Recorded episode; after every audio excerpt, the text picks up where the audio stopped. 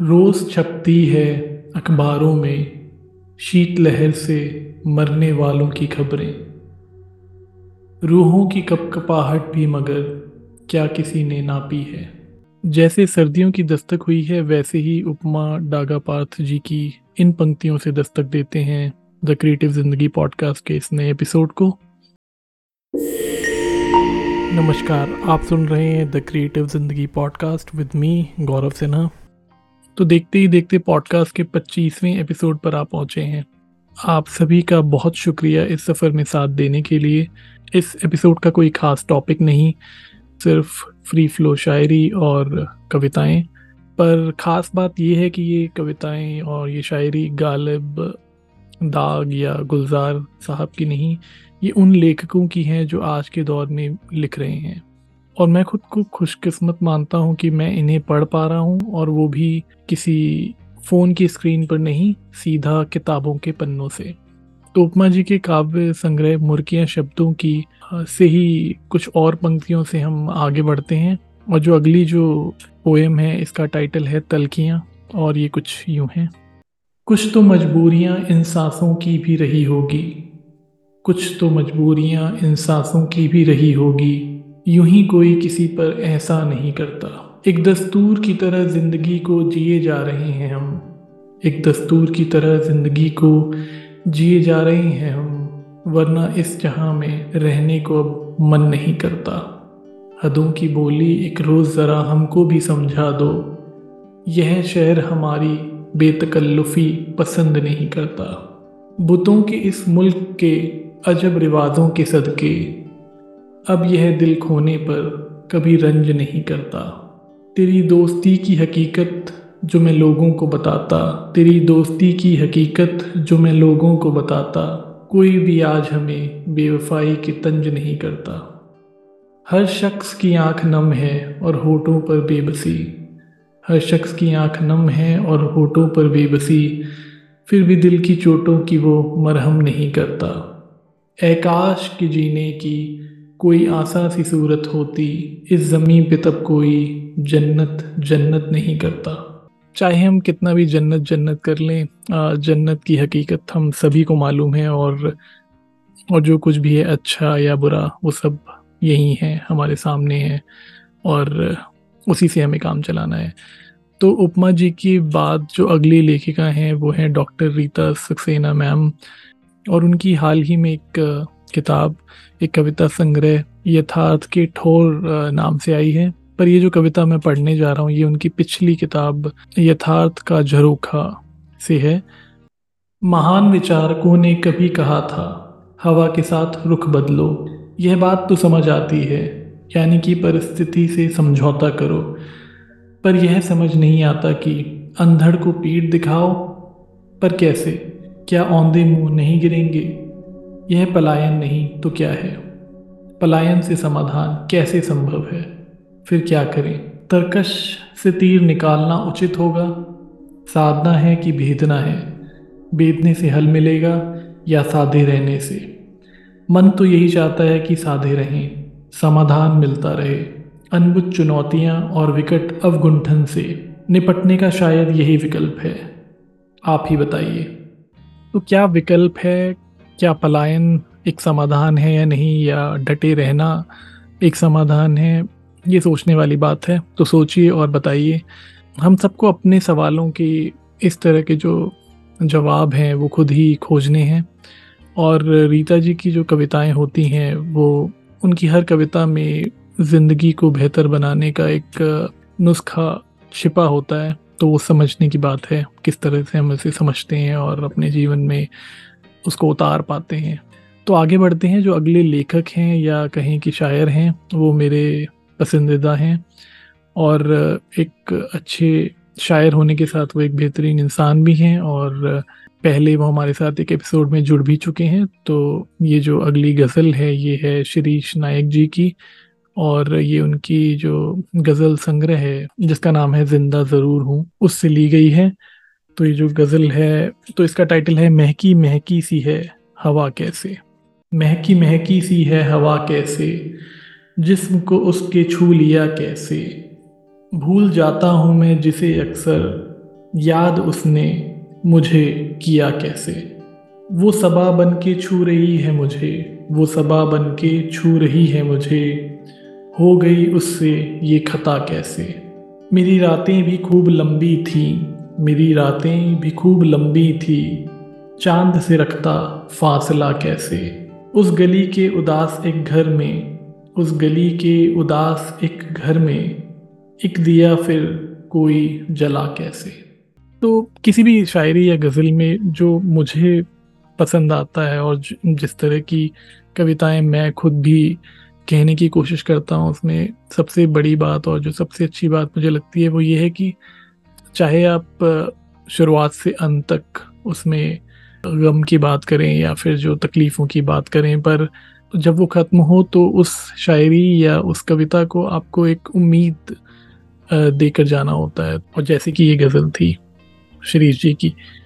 तो अगली ये जो किताब है मेरे हाथों में, इसका नाम है करवटें और कलमकारी यानी हिमांशु त्रिवेदी जी की बढ़िया लेखनी का एक उदाहरण है, एक गवाह है और करवटें हाल ही में एक खत के साथ मुझे मिली। तो मन तो है कि बहुत सी कविताएँ पढ़ूं इस किताब में से, पर बड़ी मुश्किल से तीन तक खुद को रोक पाया। तो इनमें से जो पहली है, उसका टाइटल है दलील। मोहब्बत है हमको जो अपने वतन से। मोहब्बत है हमको जो अपने वतन से। हम उसकी दलीलें तुमको क्यों दें? अगर जो इबादत में अपना वतन है तो उसकी नुमाइश तुम्हें क्यों करें? क्यों हम बढ़ के आए जिसे तुमने सोचा? क्यों हम बढ़ के आए जिसे तुमने सोचा? जाओ सरहदों पर, तुम्हें किसने रोका? इश्क वतन है दिलों में बसा गर। इश्क वतन है दिलों में बसा गर। हम उसकी सफ़ाई तुमको क्यों दें? अगर है चमन में गुलाब, गुलमोहर सब। अगर है चमन में गुलाब, गुलमोहर सब। खुशबू हैं, खुशनम हैं, कांटे भी होंगे। मगर उस खुदा ने या भगवान ने तो हिंदू मुसलमान कर बांटे न होंगे। फिर हम नफ़रतों में सियासत की बोलो, कैसे, कहाँ, कब, किसी से कहें। मोहब्बत है हमको गर अपने वतन से। हम उसकी दलीलें तुमको क्यों दें? तो ना तो हमें वतन परस्ती की किसी को दलील देने की ज़रूरत है और ना ही ये किसी से मांगे। तो अगर हम कविताओं की बात करें या शायरी की बात करें तो इश्क है वो सबसे नंबर वन टॉपिक आएगा। अगर उसके बाद हम देखें तो जिस पर सबसे ज़्यादा लिखा जाता है तो वो है दोस्ती और बचपन। तो अगली जो दो कविताएँ हैं, ये उन्हीं टॉपिक्स पर हैं। तो पहले पढ़ते हैं पुरानी दोस्ती। वो वक्त अलग ही होता है, वो शाम निराली होती है। जब पैसे कम, पैरों में दम और ढेरों बातें होती हैं। वो वक्त अलग ही होता है, वो शाम निराली होती है। जब पैसे कम, पैरों में दम और ढेरों बातें होती हैं। एक पॉकेट तंग यारों का संग चायों सी रातें होती हैं। कुछ गरम गरम उन्नींदी सी बरबस ही बातें होती हैं। वो समय कहाँ, वो यार कहाँ, पन्नों में रखा प्यार कहाँ। वो समय कहाँ, वो यार कहाँ, पन्नों में रखा प्यार कहाँ। अब तो बस अक्सर सपनों में मीठी मुलाकातें होती हैं। सब गुजर गया, सब बीत गया, अब कहाँ वो बातें होती हैं।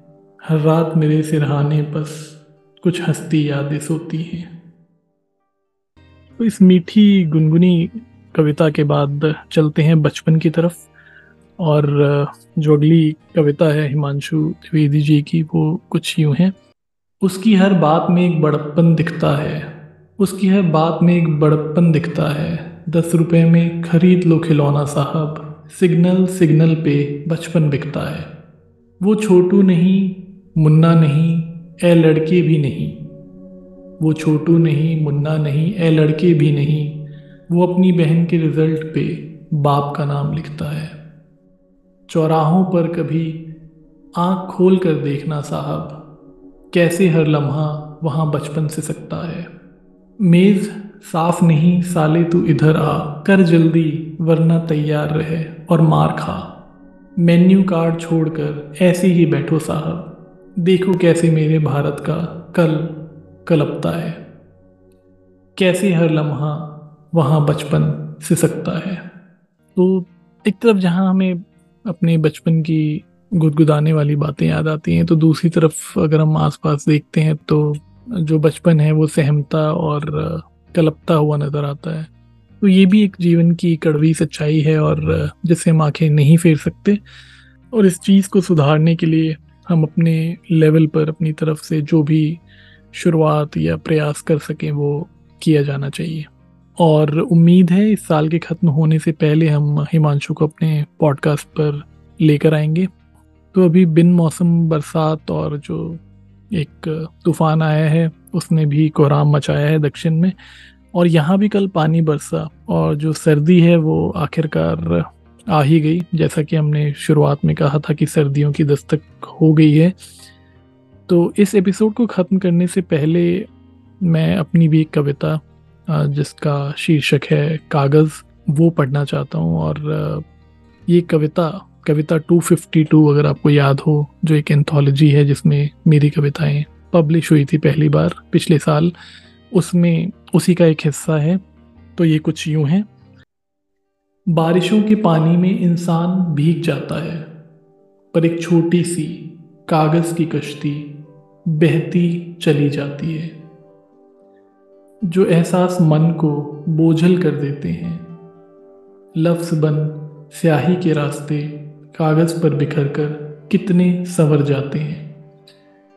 आधे गज कागज़ पर ज़मीन, आसमां, समंदर, चाँद और सितारे सब के सब समा जाते हैं। तो क्योंकि ये सिल्वर जुबली एपिसोड है और एक माइलस्टोन है हमारे लिए अच्छा मौका है एक और अनाउंसमेंट करने का।